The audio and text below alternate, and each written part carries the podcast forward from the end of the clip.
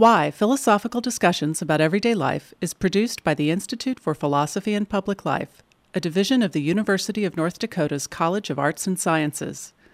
Visit us online at whyradioshow.org.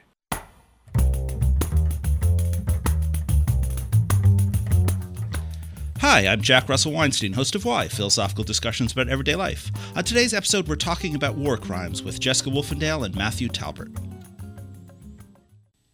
There's a scene in a recent episode of Doctor Who where one of the character tries to shoot his way out of a field full of snipers. Before he attacks, he invokes one of the world's most popular video games. Call of Duty, he says. I've trained for this. The young man fails, of course, making matters worse, but the setup is a familiar one.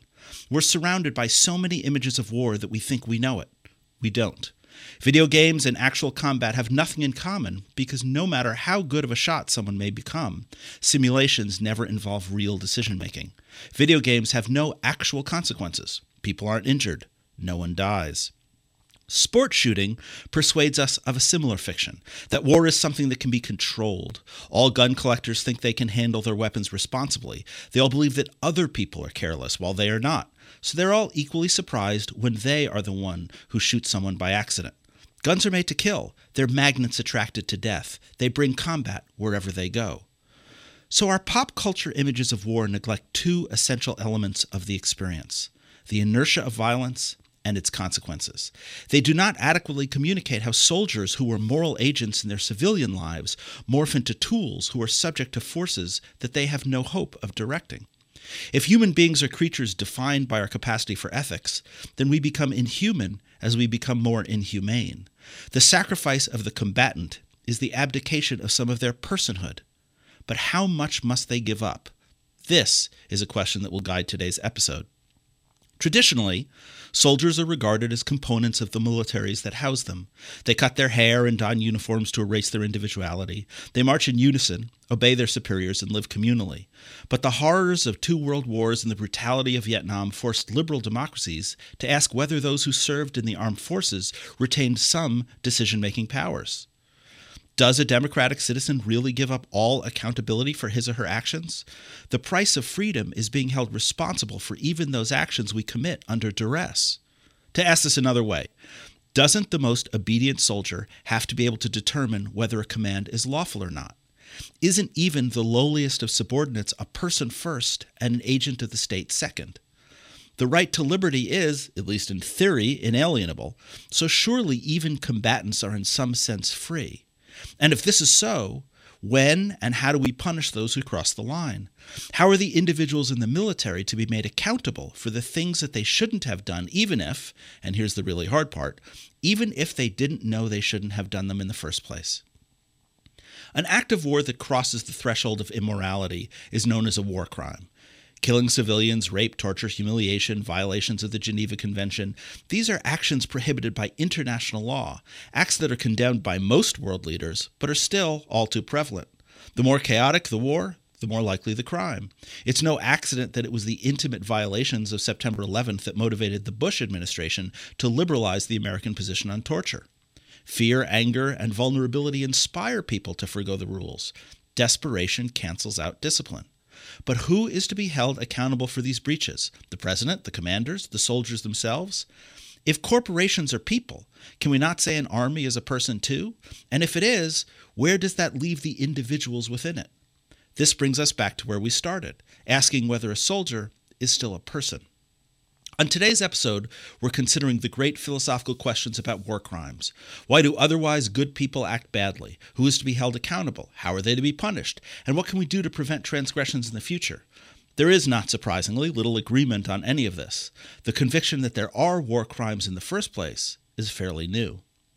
Yet facing this debate head on is to recognize what our Doctor Who character learned the hard way that when we imagine war, we are usually many steps removed from it.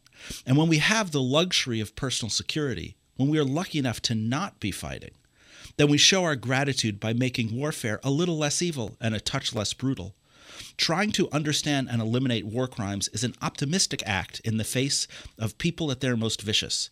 It is yet another instance of the great endeavor to impose order on chaos and to find good in the midst of bad. Criminality is a uniquely human drive. Thankfully, so is the motivation to eliminate it.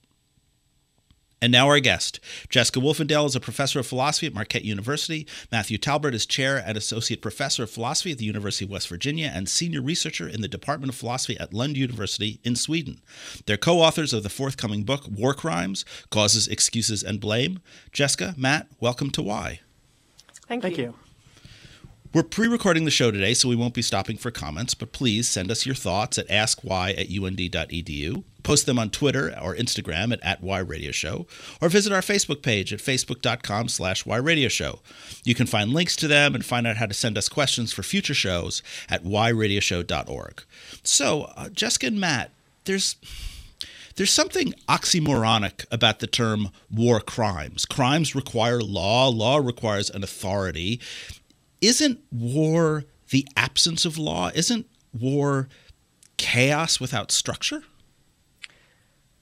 Well, I think there's a couple way of thinking about that question. So, in one sense, you might think that law only has validity if it can be enforced, and that so the chaos that occurs when wars occur by itself precludes the application of law. Um, and that's not a view I think that I share. So, you know, the development of international law raises questions about enforcement, um, but it certainly seems possible, at least in principle, to enforce the law. And we've seen the fact that there are war crimes trials that enforcement is at least possible to some degree. But I also think there's another way of thinking about that question about whether the law applies to war, which is a, a sort of deeper question about whether war itself is outside morality in some sense. Um, and that was that is a view that some people defend, but it's a view that's I think difficult to defend since we're talking about a human endeavour that causes such huge amounts of suffering. If there's any realm of human endeavour in which morality is present, it's going to be in war. Why is that? Why isn't war a special case? Well, what would make it a special case, right? So, is it a special case because uh, immorality is more likely to happen? Well, if we're importing the idea of immorality there, then we're already importing the idea of morality. Is it a special case because it's common?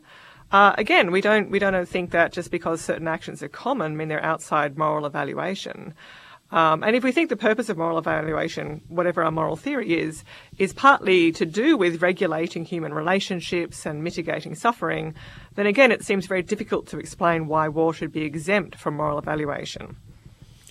So, going back to something you said a moment ago, this notion that law doesn't necessarily need enforcement. I mean, there, there's some international law that's and, and, laws of war that are governed by treaties.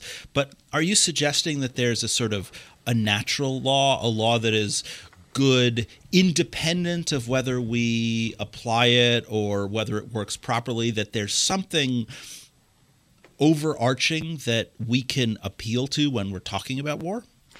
I, I wouldn't use the term natural law because that, that has this very specific meaning in moral philosophy. Uh, but I would say that there's a very long history of, of arguments about moral constraints on war, dating back well to sort of Greek and Roman times. There was discussions about, well, you know, maybe certain actions are morally wrong, and even in the conduct of war.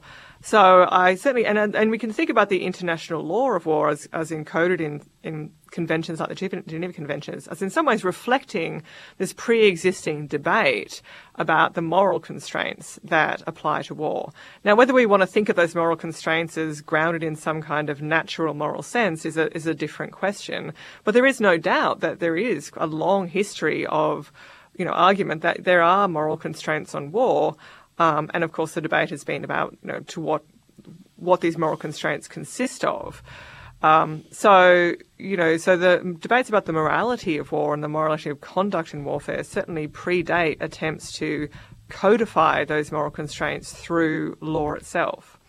So, in a certain sense, what you're saying is the question I asked presumed that law establishes the idea of war crimes or or just war, but actually, law the the job of law is to put on paper or whatever uh, the conversations that have already existed that that this is a discussion that's been going on for a long time, and it's just the legal structure that's catching up.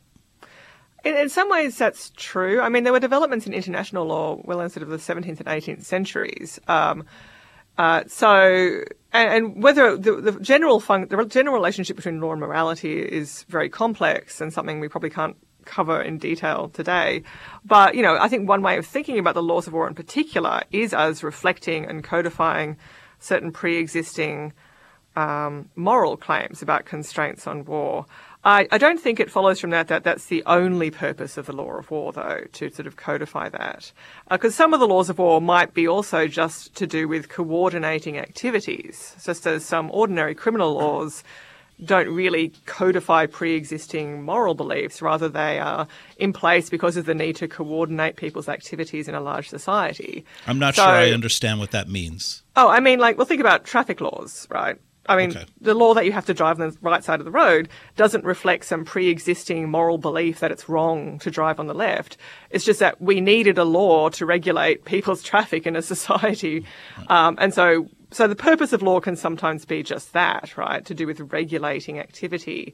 It doesn't have to be the case that all laws uh, reflect or codify pre-existing moral beliefs about the rightness or wrongness of specific actions.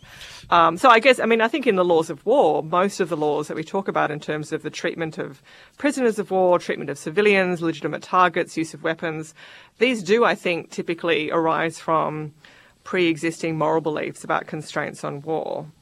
So I think there's probably less cases where these laws are about just, well, hey, we need to kind of regulate the movement of people in this international arena what I'm I'm still struggling with this. What what would an example be of a law that coordinates uh, people uh, as opposed to moral constraints that would apply to uh, either a single uh, ar- uh, army or different countries at the same time? How, what do those laws um, look like? Well, that's what I was saying. I'm not sure. I mean, I think most of the laws of war maybe don't look like that, but one law might be to do with uh, rules regulating refugees and I see. duties of institution, like when and, to, and when and under what conditions can refugees from war seek asylum. Um, so some of that's based on a sort of moral belief that refugees have a right to seek asylum, but then there's going to be very logistical issues about how you regulate the movement of people displaced by war. So maybe that's one example. Um, but I do think the core laws of war are much are based on moral constraints or pre-existing moral constraints.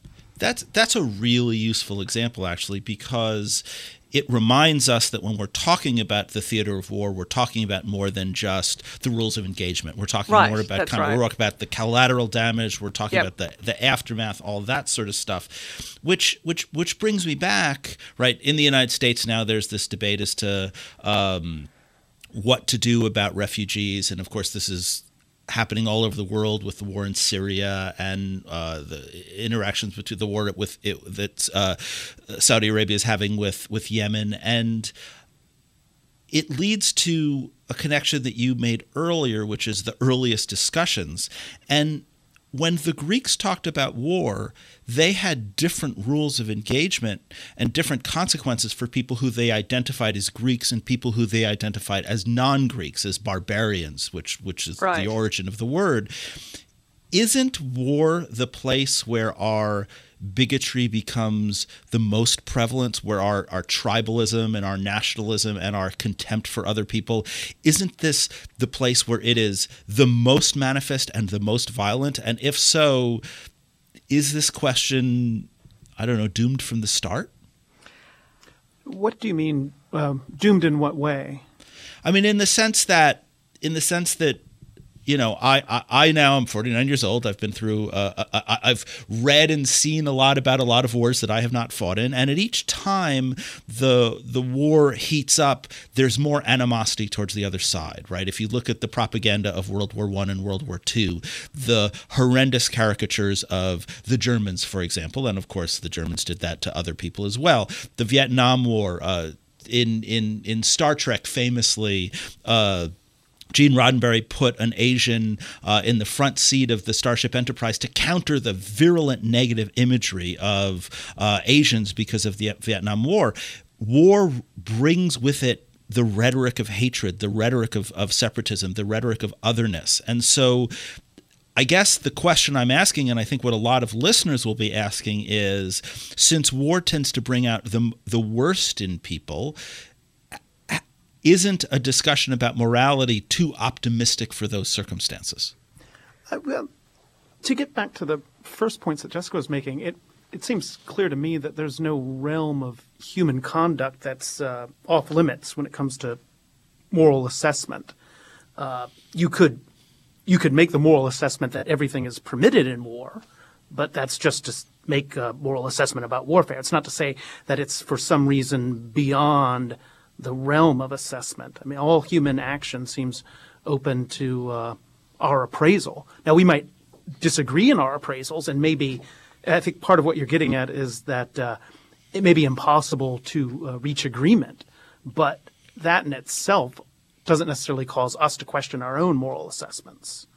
I think too, it sounds like what you're asking is is whether we think there's any point in applying moral concepts to war if we feel like these concepts will never actually change the brutality of war. Mm-hmm. So, so I, I, think that's a slightly separate question from the question about, you know, whether we subject war to moral evaluation, because I don't think we have to assume that the purpose of moral evaluation is to then bring about a change. I mean, we can certainly hope that it has that effect.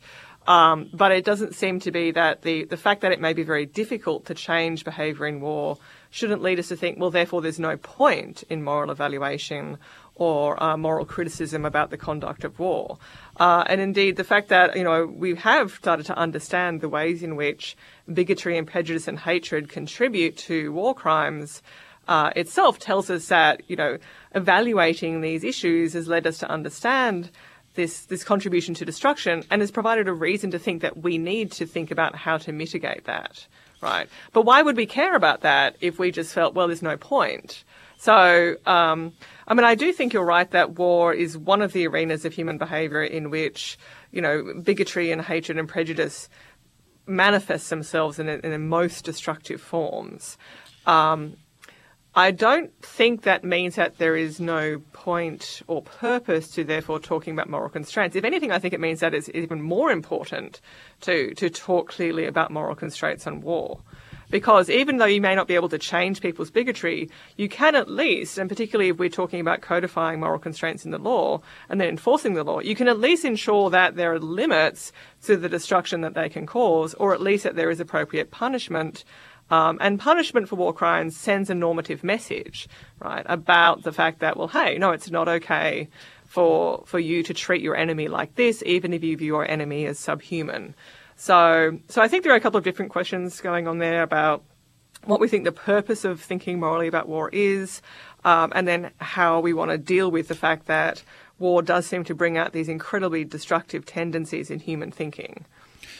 So, in in a sense. Uh, what you're suggesting is that the problems uh, about uh, around war crimes and, and, and, and thinking about them and thinking about the morality of war is really just the same problem that we have with almost all philosophical inquiry, right? First of all, uh, we hope to change behavior. Uh, if we can't hope to change behavior, we hope to send what you called a normative message, this moral uh, claim that what you're doing is wrong. So even if we can't stop you, we want you to know that it's wrong. Or the third is just simply, it's interesting and it's worth talking about. And so even if in the worst case scenario we can't do anything, that doesn't mean that we shouldn't consider it, reflect on it, learn from it, and see what the consequences of learning itself are. So in that sense, it's not just not a special case in the moral realm, but it's also not a special case case in the philosophical realm because we're just applying the philosophical method to a particular set of problems. Is that right?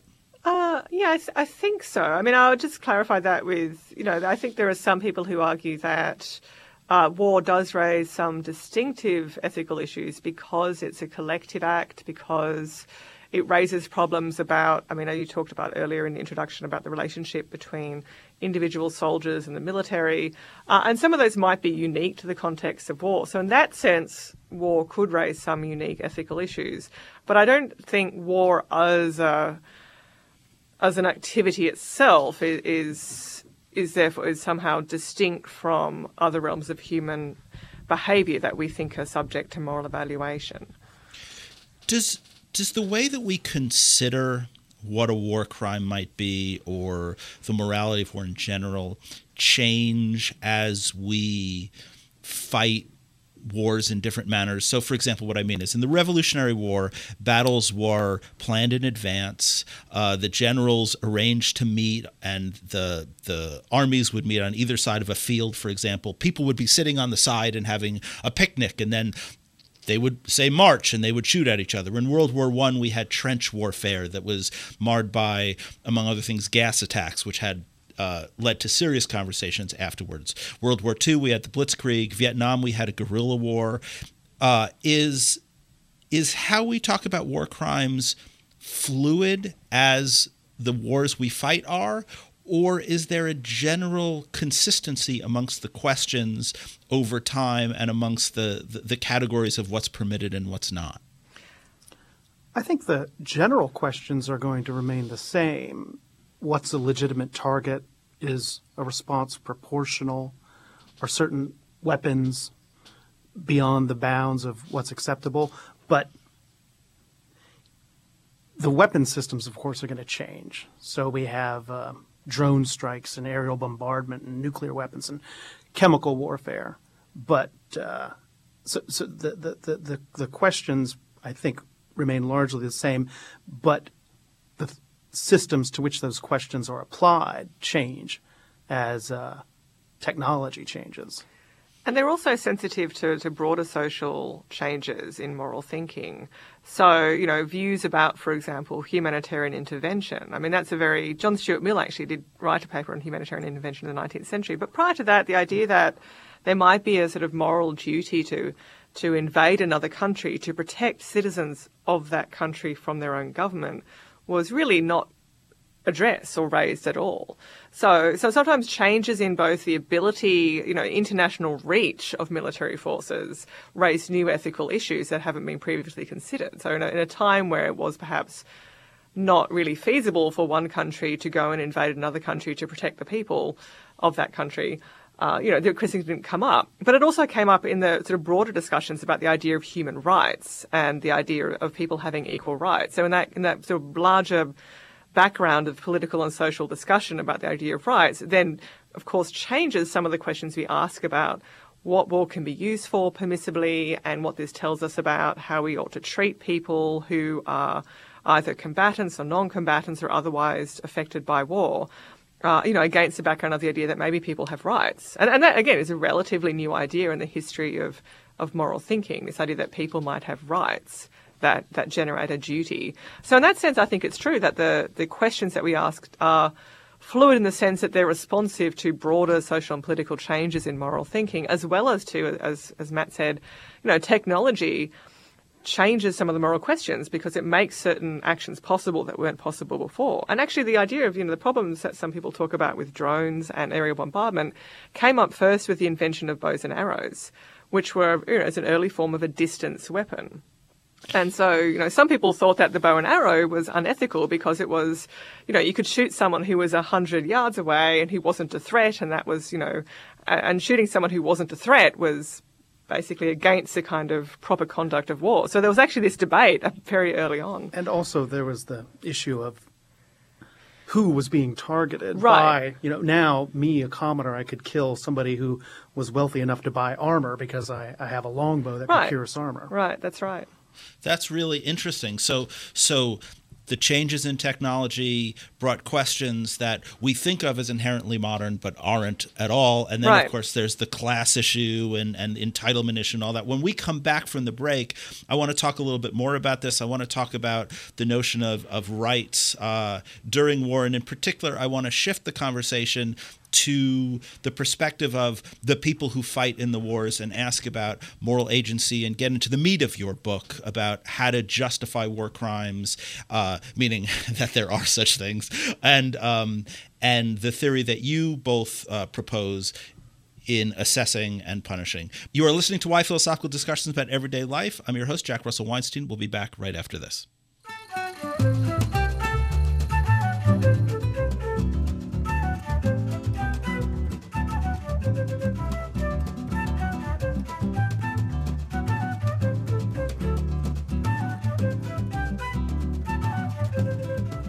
The Institute for Philosophy and Public Life bridges the gap between academic philosophy and the general public. Its mission is to cultivate discussion between philosophy professionals and others who have an interest in the subject, regardless of experience or credentials. Visit us on the web at philosophyandpubliclife.org. The Institute for Philosophy and Public Life, because there is no ivory tower.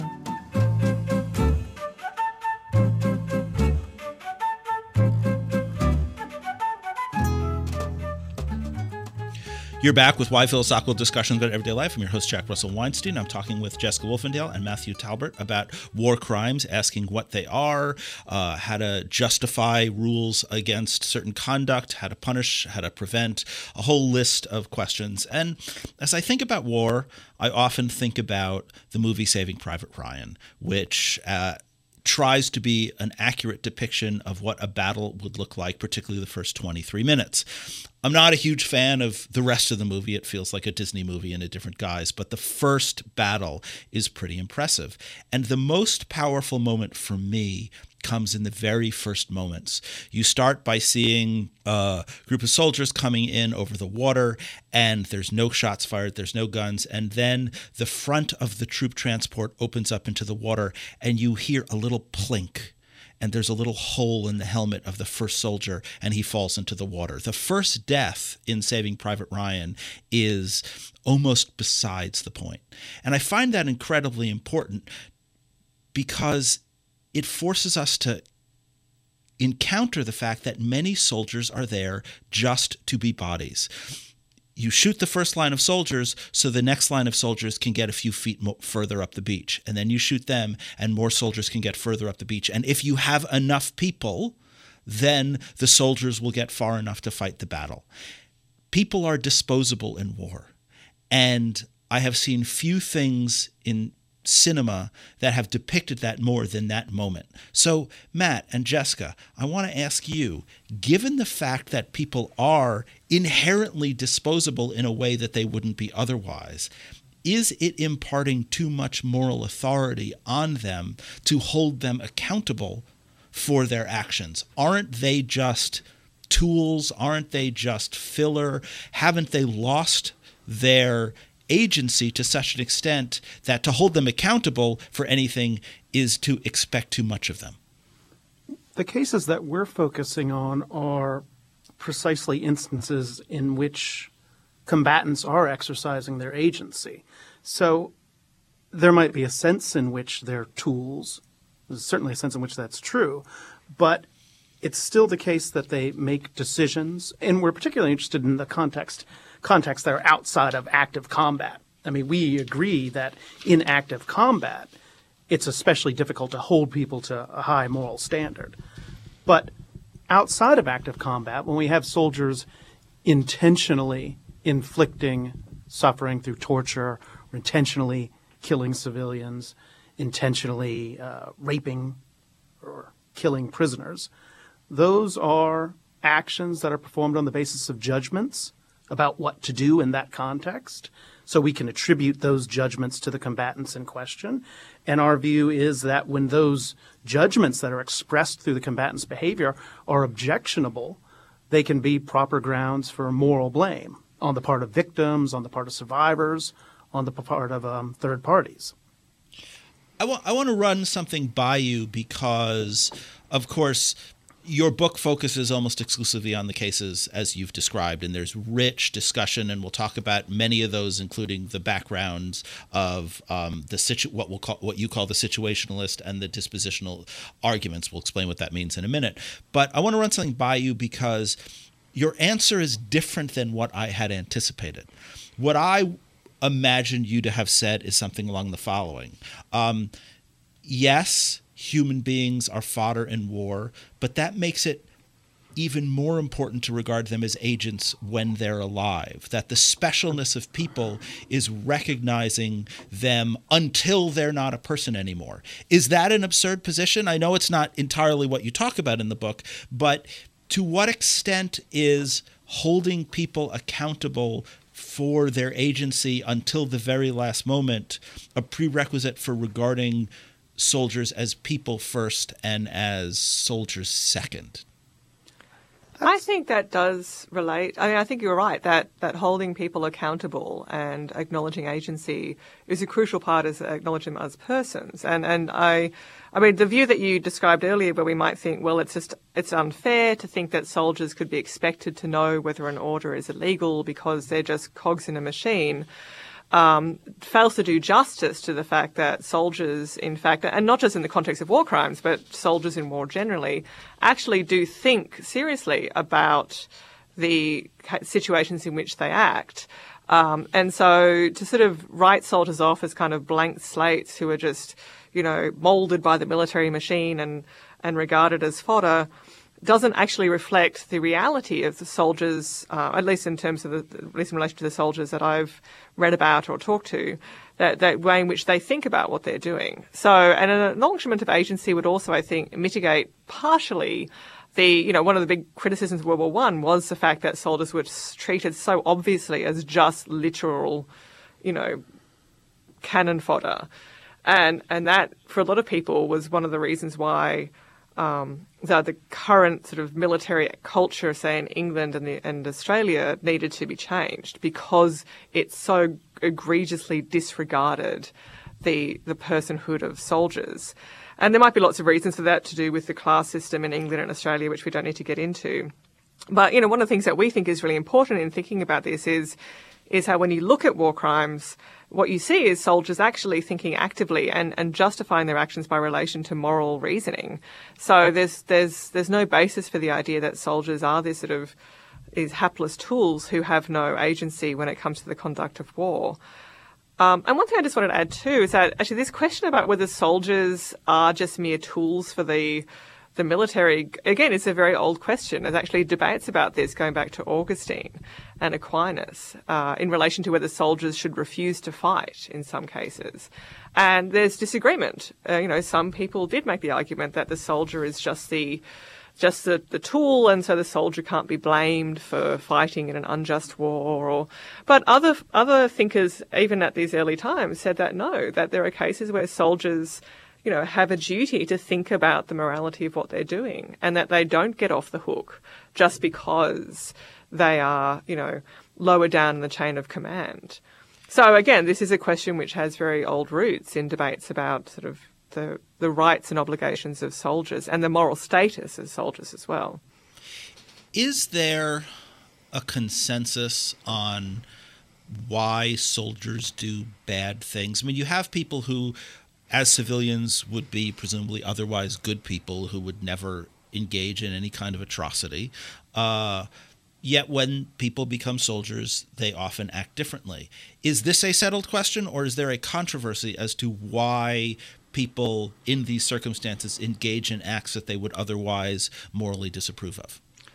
Well, I think it's helpful to distinguish sort of two different kinds of situations in which that might occur. So I think there is consensus uh, broad, you know, broad consensus, perhaps, that you know that there are certain stresses on a combat situation which can lead to the commission of atrocities. So you know we call these heat of battle crimes, right? That the the intense sort of noise, fear, fatigue, stress of combat can be an explanatory factor in certain kinds of war crimes, where a, where military personnel sort of break or crack under pressure and shoot a prisoner of war or something like that.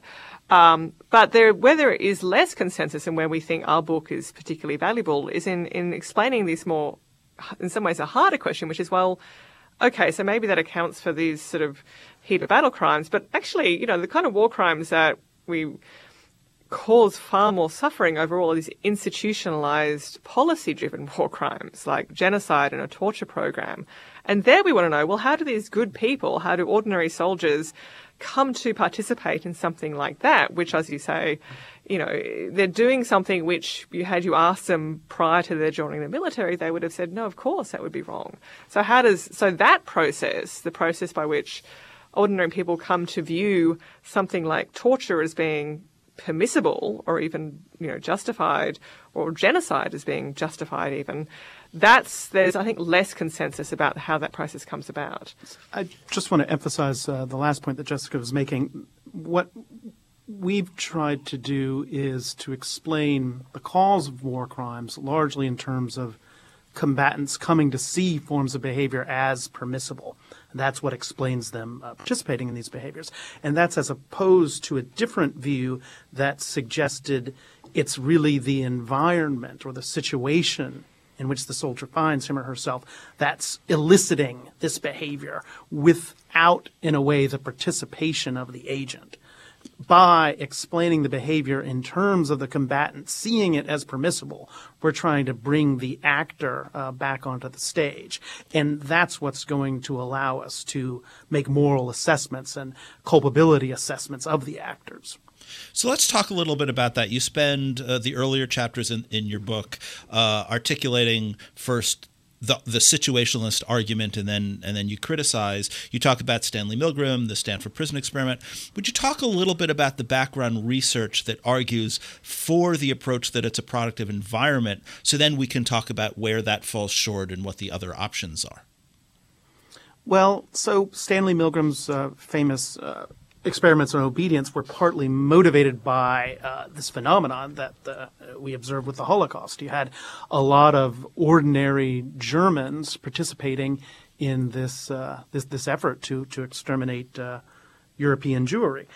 Now, how is it that you got normal people to behave that way? And what Milgram took himself to show, and, and a lot of your listeners will be familiar with the experiment. This is the one in which uh, you, you subjects are replying to an advertisement in the newspaper and they think that they're participating in an experiment on learning and it turns out that they're asked to deliver shocks to a, uh, a, a so-called pupil who's giving responses to questions and as they give more incorrect responses they, they receive higher voltage shocks and the subjects in the experiment continue to uh, administer these shocks over the objection of the the supposed learner or pupil. And what's interesting about that, what what uh, and it gets, it gets it gets stronger and stronger and stronger and stronger, right. and right. yet they keep doing it even though it's causing the the person tremendous pain, or it you know is supposed to but doesn't actually because it's right. Fixed, yeah, yeah. There there are no shocks, but they continue to administer what they believe to be painful shocks over the strenuous objections of the person who's supposedly receiving these shocks. But what's interesting is how little effort is required to elicit that sort of destructive behavior in the subjects. Now, what's causing that to happen? On the one hand, there seems to be a tendency to obey authority. And it's also the case that there's a conflict between that tendency, a tendency to obey authority, and a tendency to not want to inflict suffering on other people. But it seems that for most agents, for most of the people, most of the subjects in these experiments, the uh, inclination, the tendency, the, the disposition to obey authority seems to win out and wins out relatively easily over what we might like to think of as more virtuous traits. So a lot of people have put a great deal of emphasis on the Milgram experiments and other experiments in that vein to suggest that we have this inclination. It's not an inclination towards uh, causing harm or hurting people, but it's an inclination to do the things that other group members are doing, to do the thing that we've been told to do by somebody that we uh, view as a legitimate authority. So that's that's at least part of the sort of situationist account that social psychologists have given and that some philosophers have given as well more recently. And so the argument is that people, when they are placed in an environment with certain expectations and norms, will mold to that and somehow become morally different. That that that their that their moral core is flexible enough that they can't really be blamed as an individual. That it's the situation, that it's the environment that does this. Is is, is that correct? Yeah, that's a more sophisticated version of the view because the way that you articulated it just now involved the person coming to see the behavior as permissible or required. And that wasn't something that, that Milgram suggested, right? For Milgram, it was odd that the subjects seemed to be acting against their own moral values. Hmm. But, but you're correct that philosophers, when they've gotten a hold of the social psychology literature, one of the ways they've interpreted it in the context of war crimes is to say that what's happening is these pressures, these social pressures, are causing people's moral values to uh, to be to be altered. Right. So John Doris and Dominic Murphy, who we talk about in the book a little bit, you know, in their view, uh, you know, military training, military culture. Uh, undermines what they call soldiers' normative competence, which is their ability to understand and reflect appropriately to the moral environment. And so, in their view, soldiers might come to believe that, say, torture is permissible through the product of these different forces, and and they conclude from that that soldiers therefore are generally excused because they have no control over the acquisition of these beliefs, and uh, that the the situational uh, context to which they're exposed during military training and culture sort of undermines their ability to, you know, form what we might think of as correct or appropriate or, or evaluate moral considerations in a way that would ordinarily be the case. So, so you made a distinction, Matt, uh, between people, as Milgram described it, who are acting against their moral uh, points of view, and then the more sophisticated notion that people develop a different moral point of view. What's the difference between those two, and why is that important? Well, I mean, with the Milgram experiments, it's important to know that, you know, even the subjects who continue to give electric shocks all the way to the very last uh, highest voltage, a lot of them displayed distress and, and conflict while they were giving the shot. So it's really quite fascinating if you look at the videos. There's, you know, some of them are just showing sort of nervous laughter, like that. It's they're they're they're, they're experiencing a conflict. Uh, and it's, it's mysterious a little bit why they, they feel they can't resolve that conflict in favour of stopping. But it certainly does seem true that they're not like, oh, okay, well, this is the right thing to do, so I'll keep giving the shocks and, and so forth. So, in that sense, that would be one difference. Whereas what we were talking about is a case where you know, soldiers learn to view these activities as morally permissible, and so there isn't a conflict anymore. And with so Milgram ran several different versions of his experiment, right? And so, in the versions of the experiment where he lets the subject set the voltage meter, determine how much shock they're going to give, you get a lot less obedience, or you you get a lot less uh, shocking, and the, the, the voltages aren't nearly as high. When you insert a distance between the uh, the the the, the, the person who's taken to be an experimenter and the subject say it's done over the phone. They say give the shock. There you get a lot less obedience as well. You're going to get much more obedience though if you've gotten the subject to think that what they're doing is right. In the context in which they're acting against their own values, you're not going to get the obedience in a wide range of circumstances. But if you can convince a combatant that uh, torture is is permissible, is required, or that we ought to be uh, raping women so as as part of a, a, campaign of ethnic cleansing, then you're going to be able to elicit that behavior in all kinds of contexts, even when people aren't acting under direct authority, when they're not being explicitly ordered to do the thing by somebody who's in the room. So as a training technique, if you can get people to view the behavior as required, you're going to get a lot more conformity. I, I, I'm tempted to ask, but I'm going to hold off this question for a little bit. I'm tempted to ask which is worse, whether or not it's worse to do things even though you're opposed to them morality, uh, morally, or whether it's worse to sort of develop a new morality. But but let's put that aside because I want to ask. This seems pretty persuasive that that environment molds people or forces people to do things that they wouldn't have done otherwise. Yet the two of you object to this. You don't think that this is an adequate account of war crimes. Why? Well, uh, sort of a couple of reasons. So, so first, we think that one of the problems with the situationist account is that it, it, can't. It has a lot of trouble explaining one of the realities of war crimes, which is that war crimes perpetrators show really quite wide variety in their attitudes and behaviours in relation to what they do. So even perpetrators who are exposed to the same situational forces, so went through the same training, experience same combat environments. Some perpetrators engage almost kind of enthusiastically in war crimes, but others are much more reluctant. And then there are some soldiers who, despite being exposed to the same situational forces, actually refuse to commit war crimes. So there's quite a lot of diversity at the level of individual perpetrators. But it's very difficult for the situationist account to explain that diversity, given that, according to that account, you know, war crimes occur because these situational forces kind of imprint moral beliefs or behaviours onto soldiers. So if that's the case, then why do we get such diversity at the level of individual perpetrator behaviour? So that's one problem we think. And the other is that we think that it just doesn't do justice to the fact that, you know, when you actually start looking at war crimes, it's just not the case that, that soldiers are these sort of blank slates upon which you know, moral beliefs are imprinted and then they act just according to these imprinted moral beliefs. You know, soldiers who engage in war crimes talk about and justify and think about their actions in ways that are complex, morally complex, and they make reference to their own individual, unique sort of goals and values and self conceptions. So, you know, again, to sort of just describe war crimes as the product of these forces acting on soldiers as if soldiers are kind of just passive puppets, then sort of pushed around by these forces, neglects that aspect of war crimes. So I wonder if you talk about um, what you call the dispositional account and how it counters this other point of view. But in doing so, first is this another example of the nature nurture debate? Are we having the conversation that some people are naturally this, or some people, or we're product of the environment? To what extent is this that, and to what extent is it something else?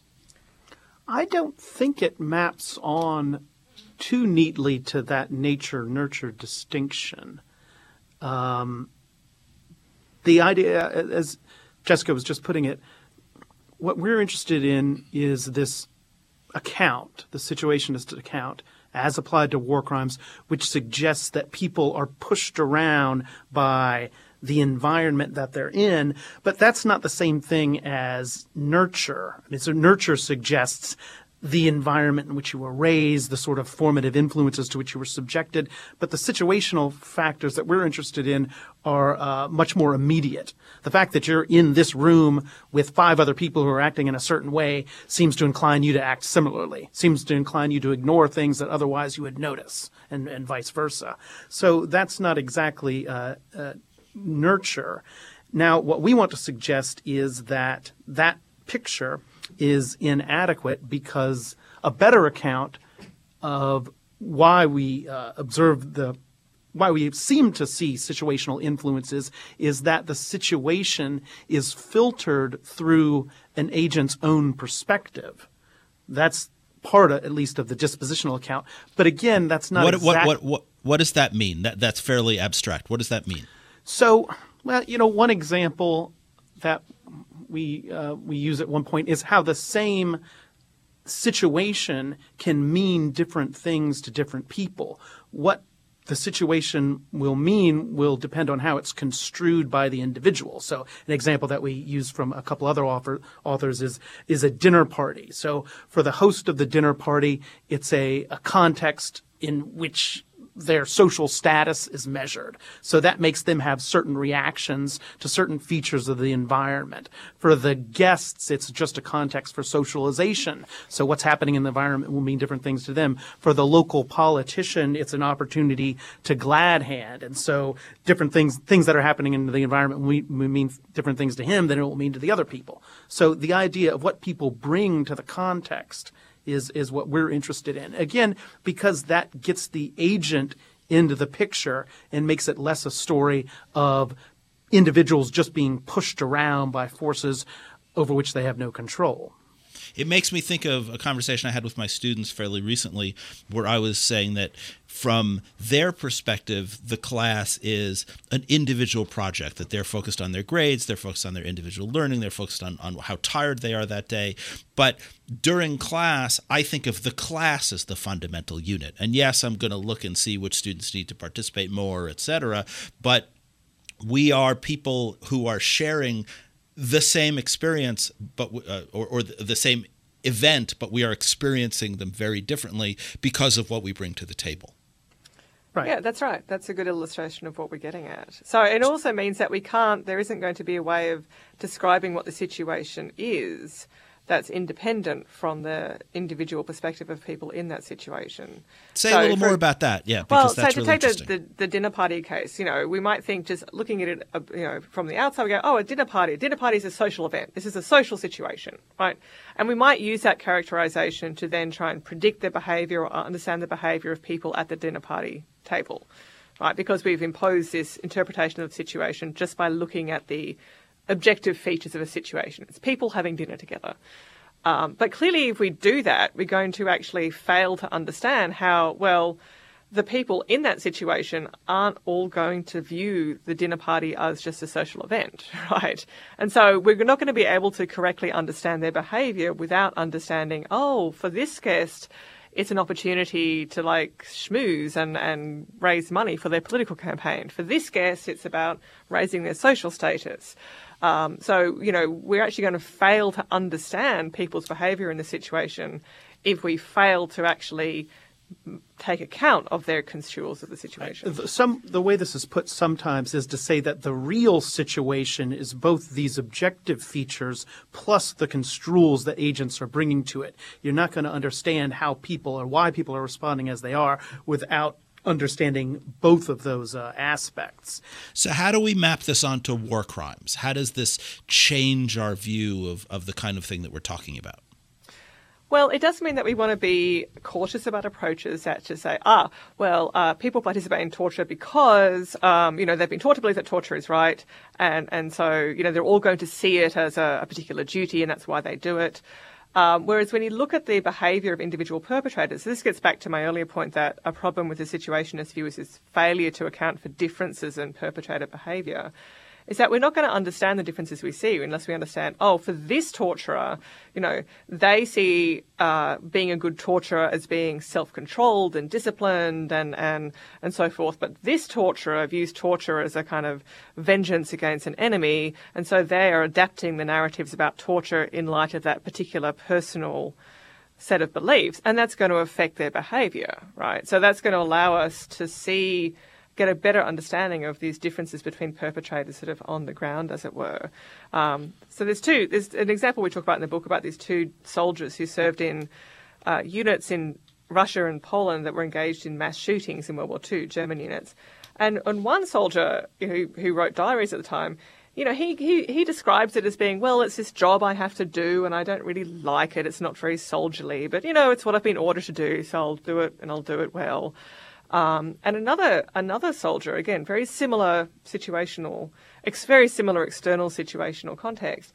He found it extremely distressing to engage in these shootings, but he saw it as being part of this, you know, fighting an existential threat against the German people. So he saw his role as actually overcoming his distress, so he became better at killing because he, you know, was framing and understanding his behavior in the context of this idea as the genocide as being a, form of national self-defense against an existential threat. So there's, you know, really significant differences there in how these two soldiers understood and made sense of what they were doing. So let's take a specific example. One you mentioned in the book, and one that'll be very familiar to most of our listeners. The the treatment of prisoners in Abu Ghraib in uh, Iraq, not Afghanistan, right? Iraq, and um, and uh, and it came out after the fact that there are all these photos of, of the prisoners being humiliated. Uh, some of the prisoners were uh, shocked with uh, t- uh, attached electrical cords. There was rape. There was all sorts of humiliation and, and abuse. And this came out, and people were horrified. So we call Jessica and Matt into the room, and we say, okay we have to deal with this. How do we understand it? What do we do about it? What do Jessica and Matt say? What's the process? What's the procedure? How do we investigate this?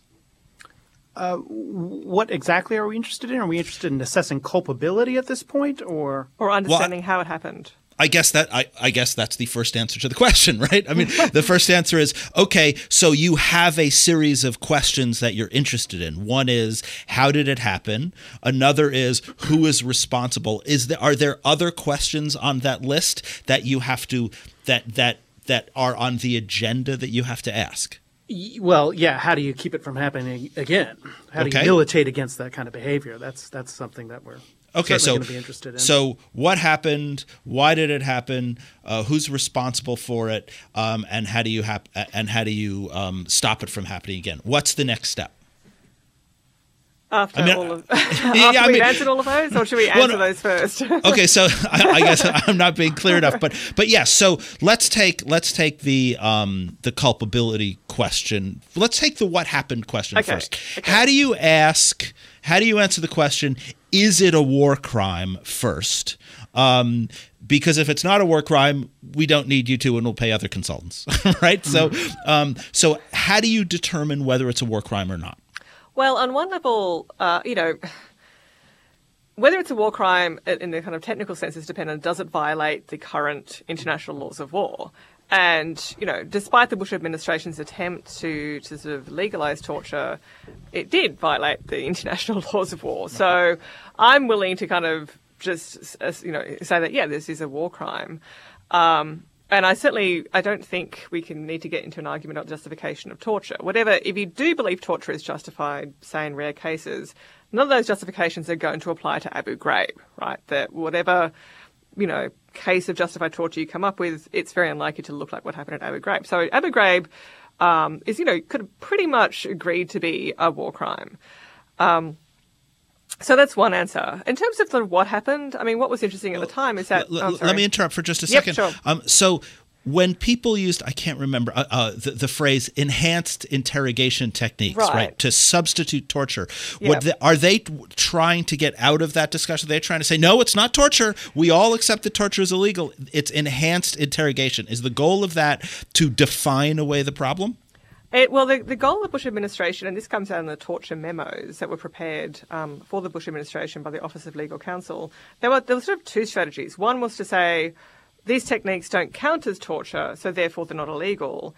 But the other strategy was to say, even if they do count as torture, we can plead necessity, we can plead sort of emergency, and so there'll be an excuse for using these techniques. So they kind of tried to provide two separate you know, cover their bases legally speaking. Uh, but certainly the, the enhanced interrogation was intended to be, well, these are techniques that don't meet the legal definition of torture, so therefore they're fine.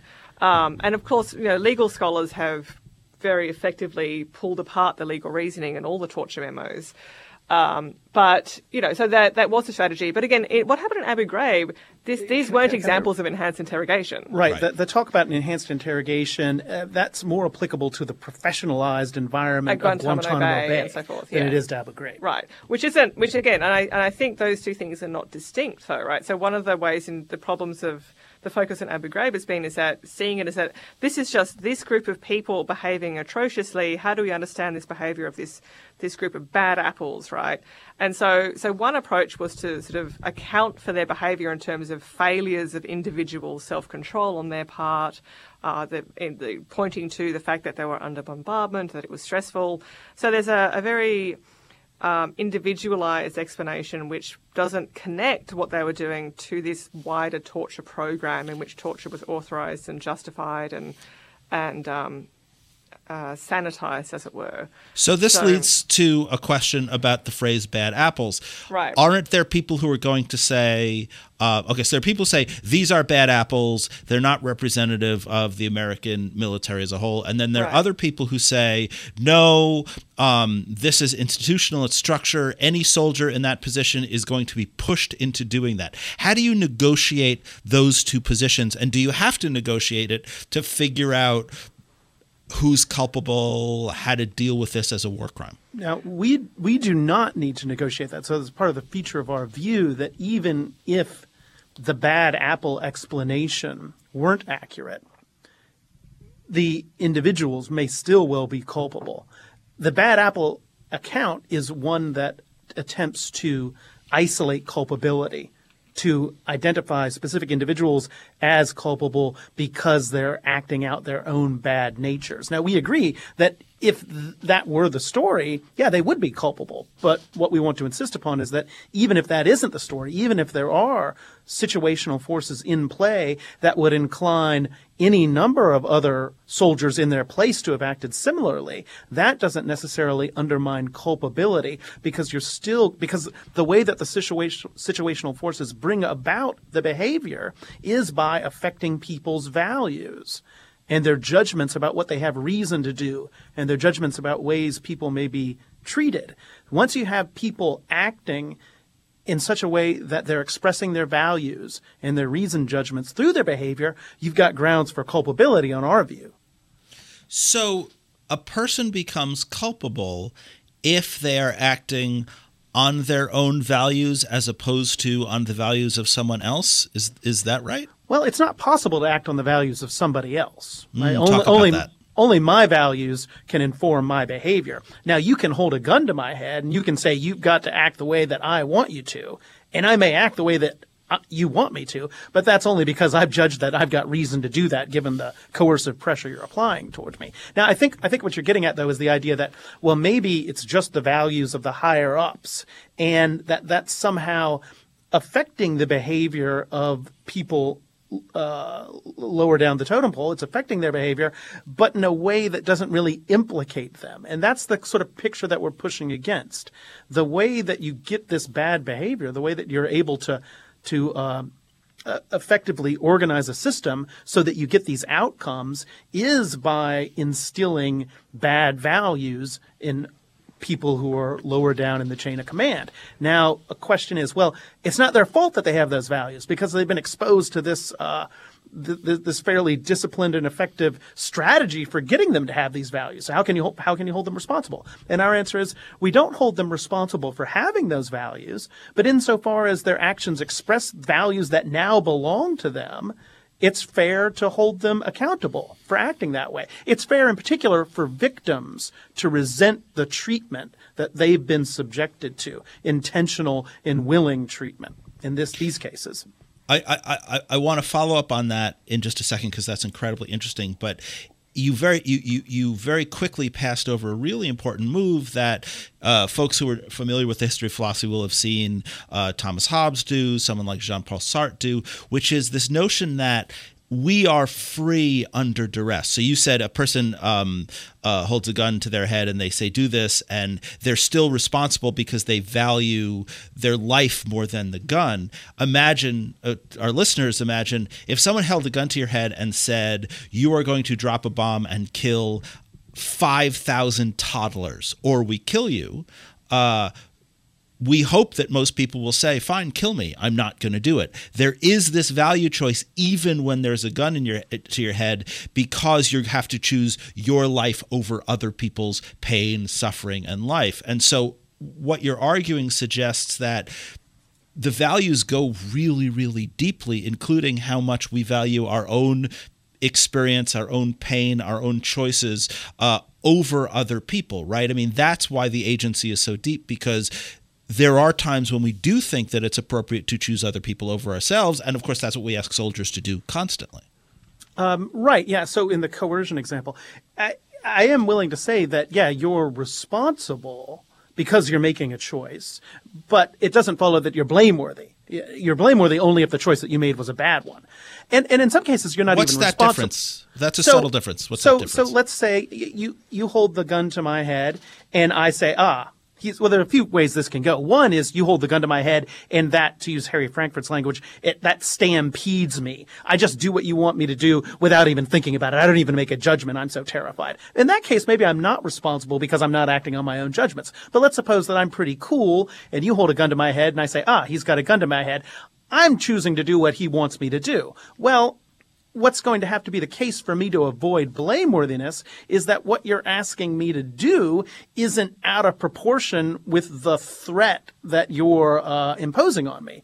You know, if you if you say um, you, you force me to engage in armed bank robbery, and if I don't, you've threatened to uh, you know punch me really hard on the arm, well, that's not, I can't make, make use of that excuse because what you've gotten me to do is so out of proportion with the threat that, that you've imposed on me. But if it's, you, you you say if you don't engage in some petty shoplifting, I'm going to murder you and your family, and that's a a threat that I have reason to think you'll you'll carry out. That that would seem to get me off the moral hook, even if I've acted deliberately even if I've chosen to do this thing that you've asked me to do, the threat was so uh, profound and so uh, believable that it seems to justify my behavior. I mean, we could think of a distinction between being responsible, being bl- blameworthy, it just in terms of, you know, you're responsible for what you do when your actions are subject to moral appraisal. Now, that appraisal could be positive or negative. It doesn't follow that it has to result in blame. But when your action is sufficiently under your control, say, expressive of your will in, in sufficiently expressive of your will, that, yeah, then the question arises, well, are you blameworthy or not? So in that sense, we could just think of responsibility of that to distinguish cases where, say, you uh, have a seizure and you cause harm, where we just think, well, you're not responsible because your action wasn't even under your control in any relevant sense. So that could be one way of thinking about the distinction between, you know, being responsible versus being blameworthy. And certainly our view, we don't typically think that uh, you know, duress cases are cases where you are necessarily blameworthy. Um, there are, are, cases in our view where if you cause harm under duress, you may not be blameworthy. You might be still responsible because your actions might be under your control, but they may not express a uh, ill will. They may not express objectionable attitudes to the people that you harm, and so in that sense, you wouldn't be blameworthy. So back to Abu Ghraib. So Right. we've established it's a war crime. Uh, and we're in the process of establishing whether or not people are culpable. Are they culpable because they are free and they could have said no and they're acting on their own values? Is that where we left off, or is there more to it than that? Well, for our account, it's not that we don't require that they could have said no, right? Well, there's a couple ways of thinking about that. Um, in our view, it's not the case that they have to have been able to hold alternative moral beliefs, right? In our view, we could say, yeah, they believed this was okay. Um, and maybe they sincerely believed it was okay to treat prisoners like this. Maybe they had no control over how those beliefs were acquired. But, you know, their actions toward the prisoners are voluntary, under their control, and they express, you know, highly objectionable attitudes towards the people that they harm. And so those are all reasons to say they are they are, they are accountable, they're blameworthy for what they did. And it doesn't really matter on our account whether you know, back during their military training, they somehow they, they couldn't have helped but acquire these beliefs. What matters is, you know, at the point of action, they they are acting freely, and and their actions express their attitudes towards their victims. Would this be a different situation if the perpetrators were child soldiers? Uh, there's, you know, w- the United States does not have 12, 13 year old soldiers, uh, but there are pl- many places in the world where they have them and even younger in some instances.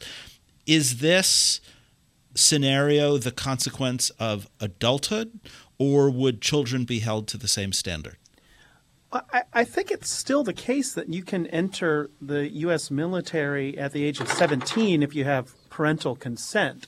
At least that has been the case. Uh, and then, by standards of international law, you're a child soldier because you're under the age of 18. So what we've said about child soldiers is that they're often not responsible. They're often not responsible because they're often quite young. They're often subject to uh, brutal coercion. They have often been abducted from their families and forced to fight. But on the other hand, sometimes that's not the case. Sometimes a child soldier is 17. Sometimes a child soldier is volunteered and uh, decided to commit atrocities without being forced to do so. And in those cases, we think you get moral responsibility. So are and and this feels like such a simple basic question, but are war crimes to be assessed or are the perpetrators of war crimes to be assessed on a case by case basis?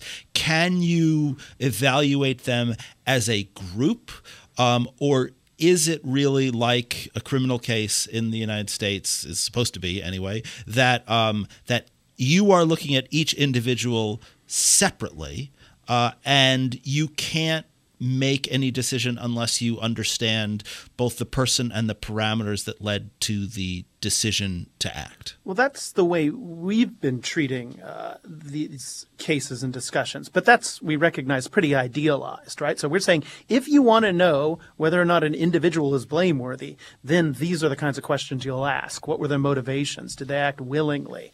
What were they intending to do? Now, you, there are all kinds of considerations that might make it so that you don't ask those questions in a legal context. Maybe you want to have a, a legal decision that covers a broader group of people.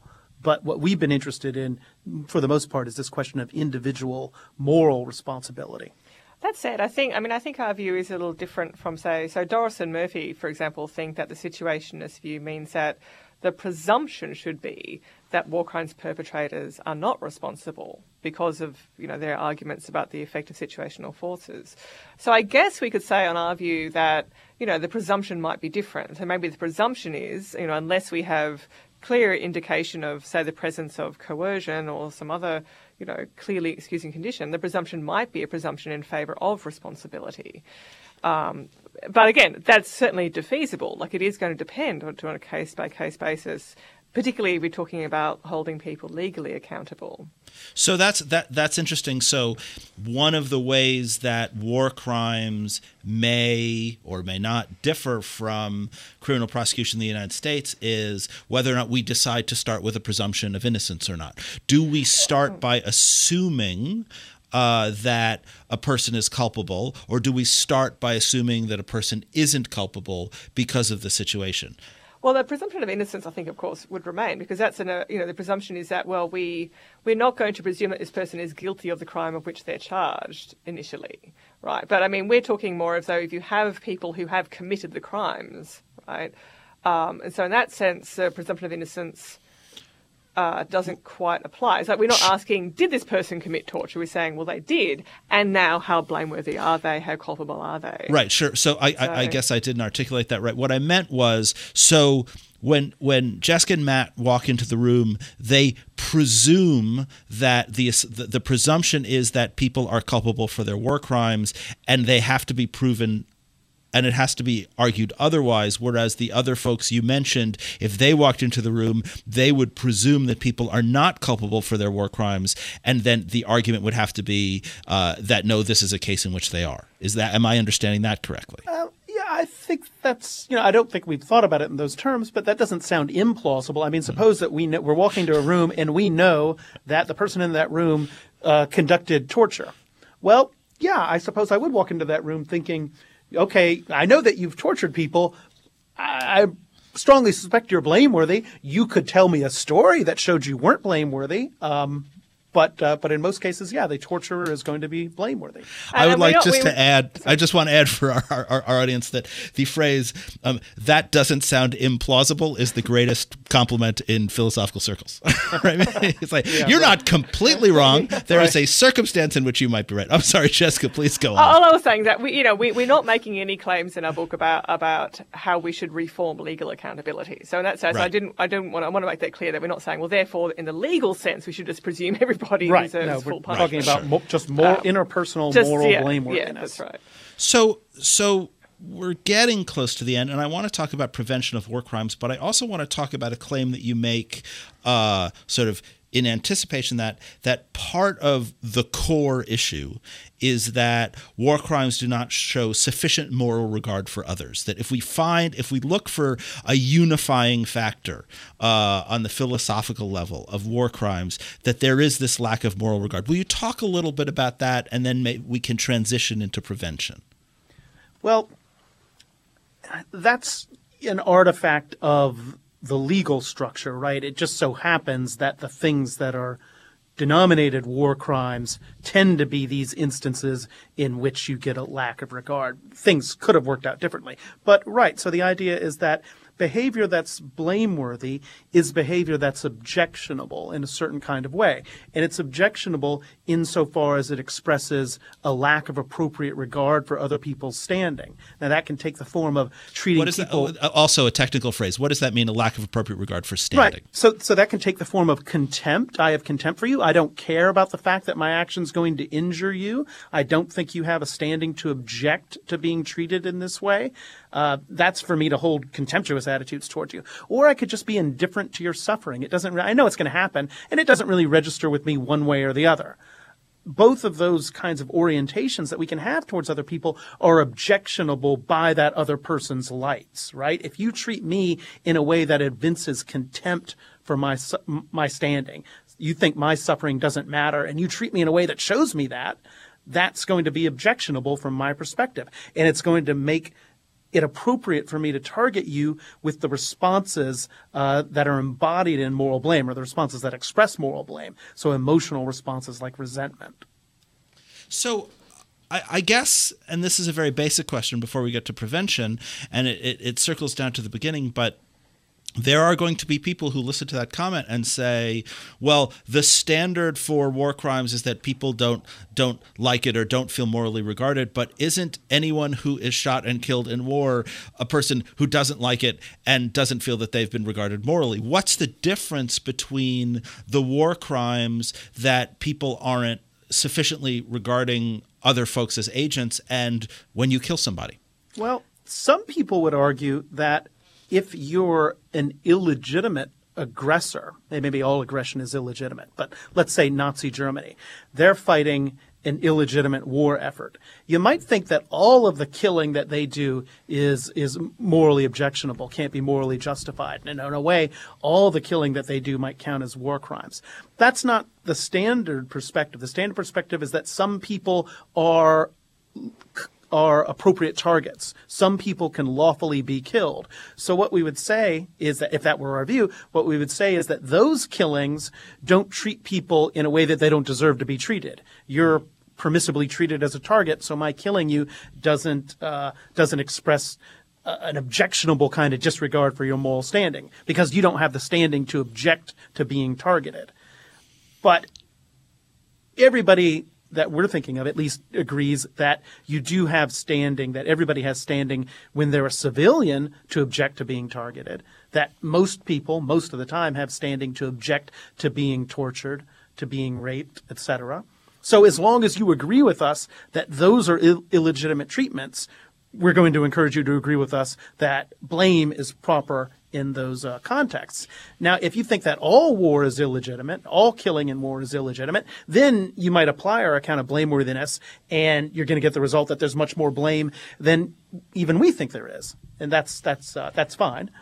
Yeah, there's nothing necessarily incompatible. I mean, it's not the case that all cases of inflicting suffering display a lack of regard for someone. I mean, even in cases, think about like self-defense, self-defense, right, is a classic case. We, you know, and there's lots of different views about self-defense, obviously, but the general idea is that, look, if, if someone is attacking me and they're attacking me unjustly, then if I use lethal force against them because I have to, I haven't violated their rights or treated them with a lack of respect because they, through their behaviour, sort of lost standing to object to my use of defensive force.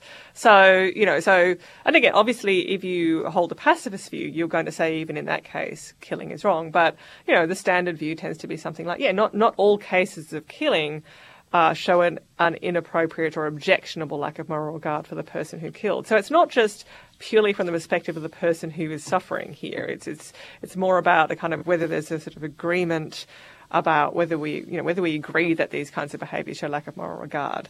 And we recognise that that is itself raises a lot of questions. that's why we kind of focus on cases where we feel like there's pretty good consensus, for example, that rape as a weapon of war is an objectionable form of treatment. Like we, we sort of deliberately choose cases where we feel that we feel confident in saying that right. there is agreement here.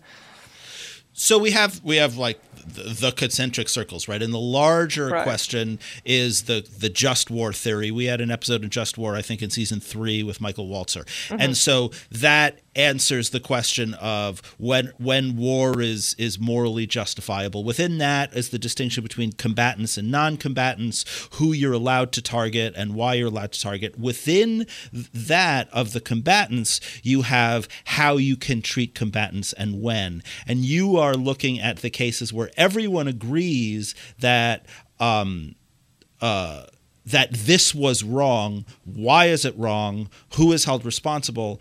And how do we stop it in the future? So then let's go to that last question, which is what can we do to prevent people from engaging in war crimes in the future?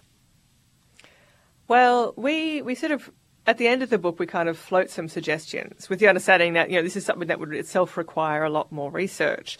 But, I mean, in, in our view, I mean, there's a couple of things that we think our account shows. One is that strategies for preventing war crimes that just focus on heat of battle crimes are not going to be at all useful in preventing the uh, you know, institutionalized war crimes like genocide and torture programs, right? If you're just focusing about, well, let's make soldiers more resilient to combat stress, then maybe that is going to help soldiers um, hold up better under very stressful combat conditions, but that's a tiny fraction of war crimes.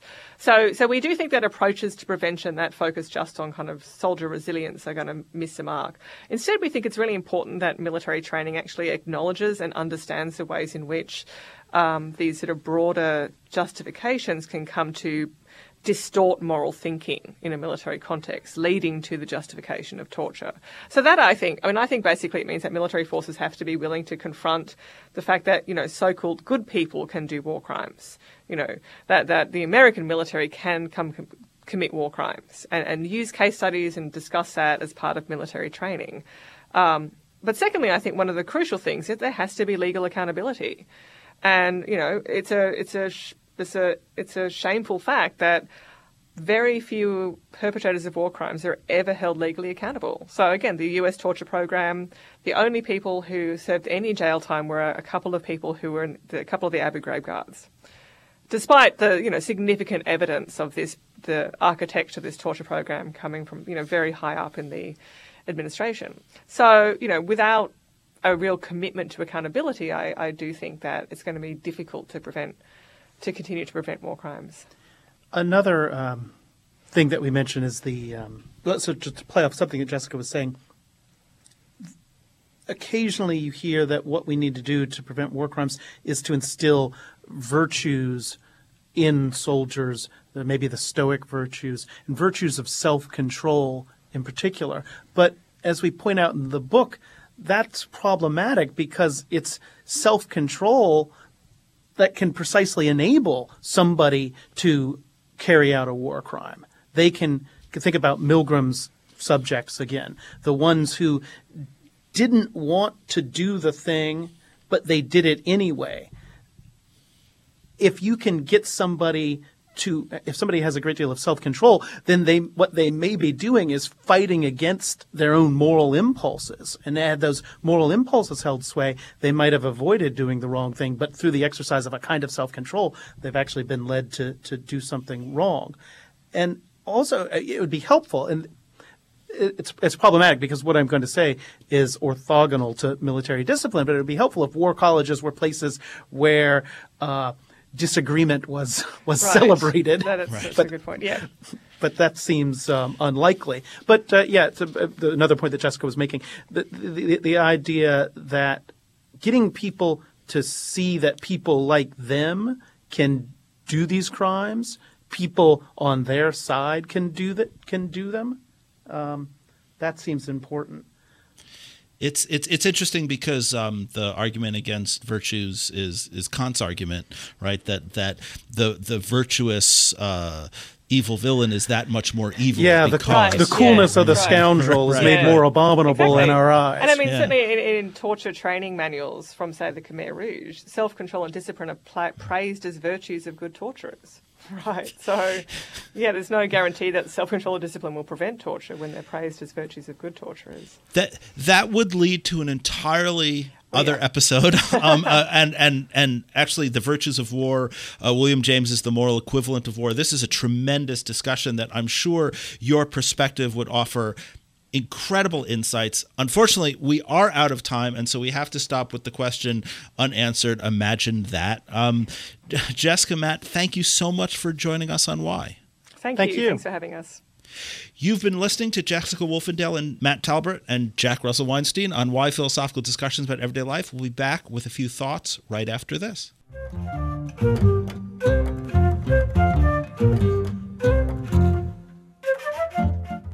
Visit IPPL's blog, PQED Philosophical Questions Every Day, for more philosophical discussions of everyday life. Comment on the entries and share your points of view with an ever growing community of professional and amateur philosophers. You can access the blog and view more information on our schedule, our broadcasts, and the Why Radio store at www.philosophyandpubliclife.org.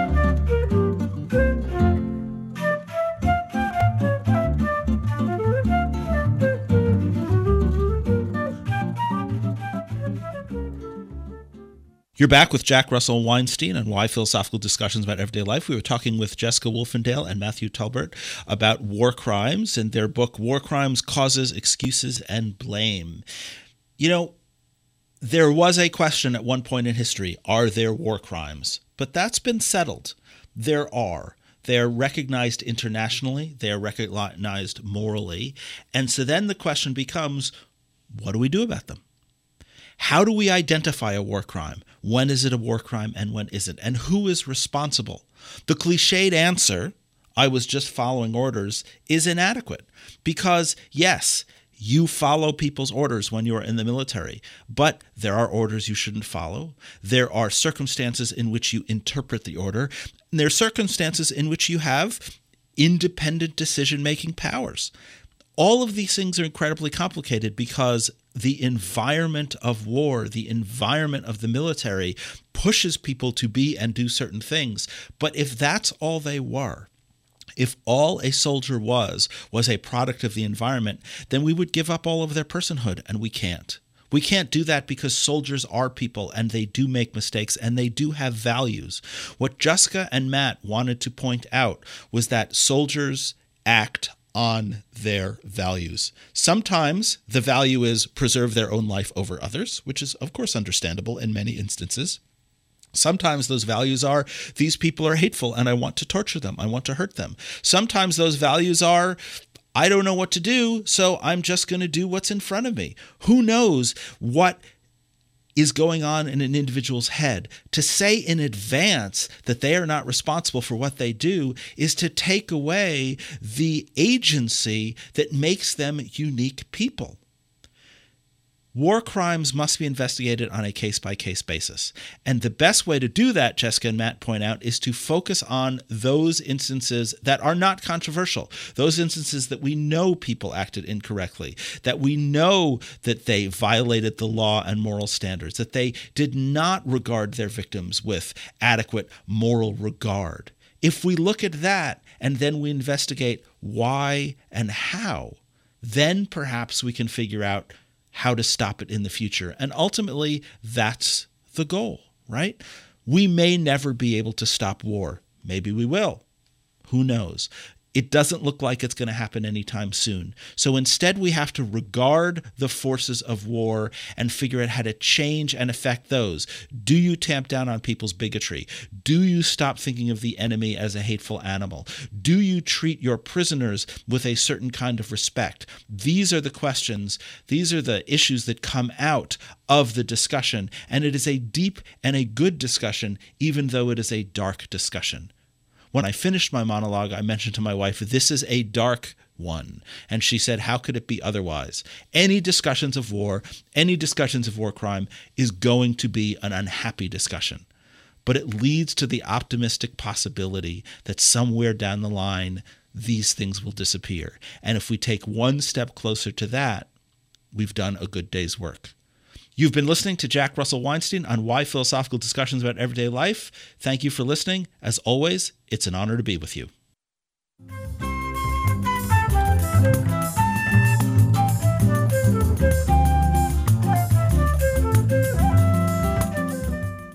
Why is funded by the Institute for Philosophy and Public Life, Prairie Public Broadcasting, and the University of North Dakota's College of Arts and Sciences and Division of Research and Economic Development. Skip Wood is our studio engineer. The music is written and performed by Mark Weinstein and can be found on his album Lua e Sol. For more of his music, visit jazzfluteweinstein.com or myspace.com slash markweinstein. Philosophy is everywhere you make it, and we hope we've inspired you with our discussion today. Remember, as we say at the Institute, there is no ivory tower.